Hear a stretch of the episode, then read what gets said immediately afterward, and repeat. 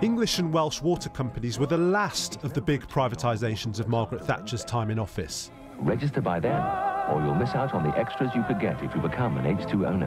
What was the objective? First of all, to encourage efficiency uh, and improve productivity in the sector, and at the same time to lever in private investment by uh, this regulatory regime which would control prices but not effectively control profits or the way that the companies were financed. That was the first objective. The second objective was uh, uh, to create a, a, shareholder democracy, to uh, uh popular capitalism, to spread ownership of the UK's major utilities among the population as a whole. Today, there are nine main English regional water and sewerage companies. Three are listed on the stock market, but despite the Thatcherite ambition of small scale shareholder democracy, six are owned privately by big foreign pension funds, private equity firms, and sovereign wealth funds. The water companies were debt free at the point of privatisation, but today their collective debt amounts to around £60 billion. And debt seems to be at the heart of the problems of Thames Water, which serves 15 million customers across London and the Thames Valley. Thames Water has 14 billion pounds of debt and it has to renegotiate 1.4 billion of that by the end of next year. Thames Water's chief executive Sarah Bentley resigned yesterday and fears are rising tonight that it might have to go into a government orchestrated special administration, similar to that of the energy company Bulb, potentially putting the taxpayer on the hook for billions of pounds.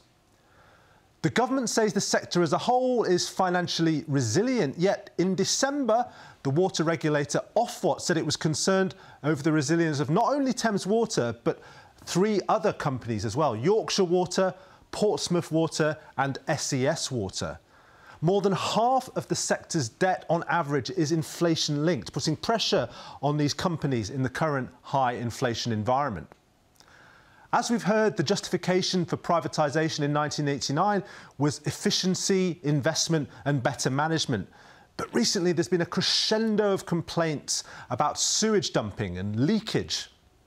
As much as 3 billion litres, a fifth of total usage, is estimated to leak from the water system every day. Critics cite a legacy of underinvestment since privatisation.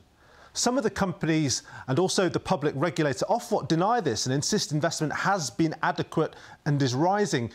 Yet the total dividends paid to the privatised company's shareholders since 1989 at £72 billion is equivalent to almost half of total expenditure on capital infrastructure. That's pipes and new sewers in that time.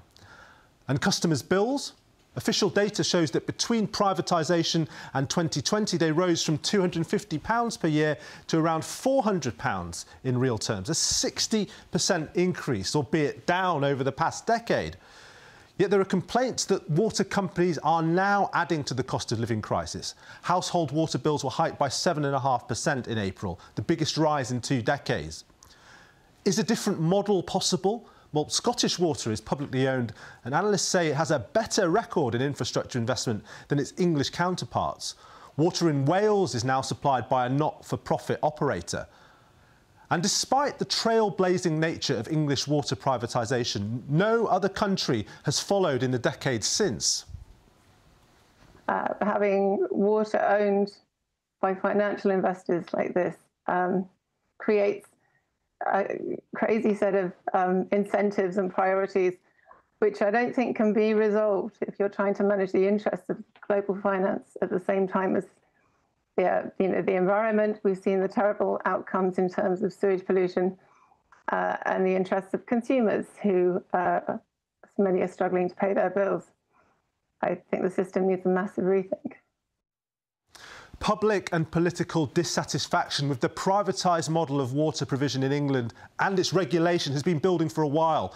If financial instability and public bailouts are now on the agenda, expect questions about this model to grow even more pressing.